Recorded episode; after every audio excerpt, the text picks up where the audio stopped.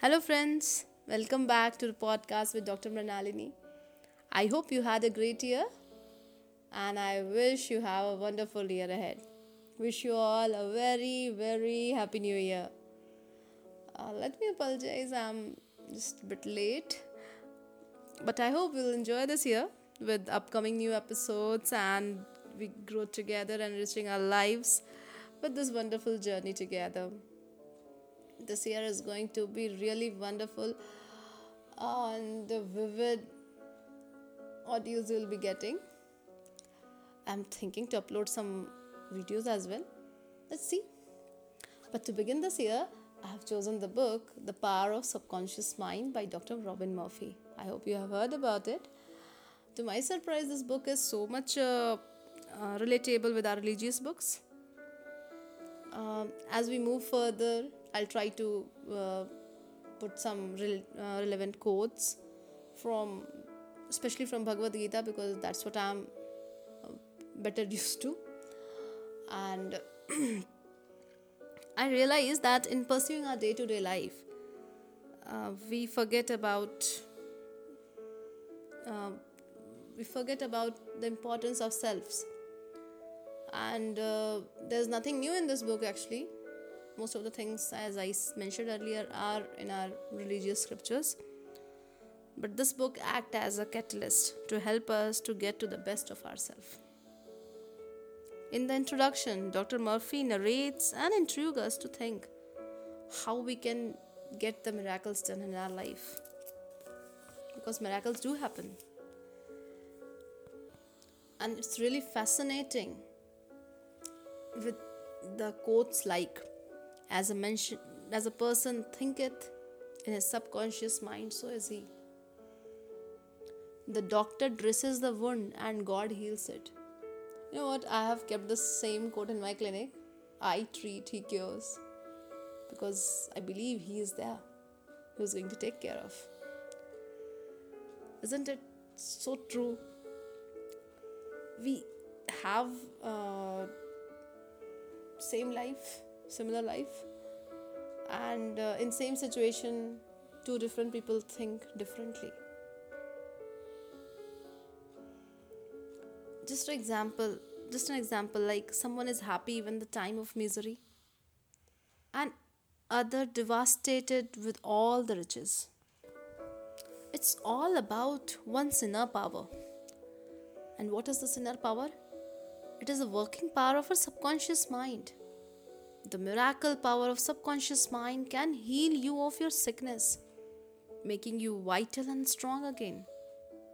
The author claims here of managing to cure himself of a sarcoma just by training his mind to use his subconscious mind.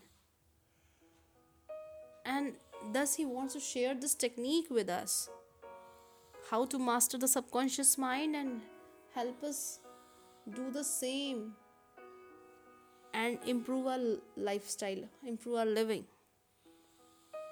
He says wonder happens when you pray effectively, and in this book, you will learn the way of scientific prayer. Prayer is an ever present help in times of trouble, and we all know it. Literally, we know something happens, something bad happens, we all rush towards God. We pray, sometimes for peace, sometimes to get something. But here author says, why to pray only in time of trouble? Why not make it an integral and constructive part of a life? I found it very relevant and I hope you also find it so obviously most of us do pray daily. And uh, as taught by our parents we thank god daily. Yeah but the fact stays there. I do pray harder when i am in some trouble. And i think so do others as well. And we all know sometimes prayers are answered sometimes are not. So the author wants to share the technique how to pray in the right way so that our prayers get answered Prayers are answered when the individual subconscious mind responds to the mental picture or thought in his or her mind. He says, You get what you believe. This law of belief is a secret operating principle in all the religions of the world. Meet any religion.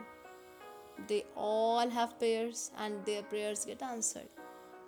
Irrespective of the way they pray, there's so much difference in the way of praying in different religions. Some do sacrifices, some have other rituals, ceremony, offerings but the prayers are answered solely because of the belief or mental acceptance and receptivity about that for which they pray. The law of life is the law of belief.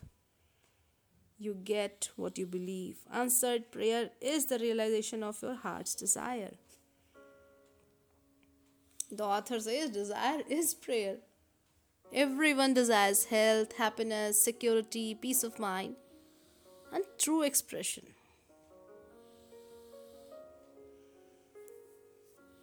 The miracle working power of your subconscious mind existed before you and I were born, before any church or world existed.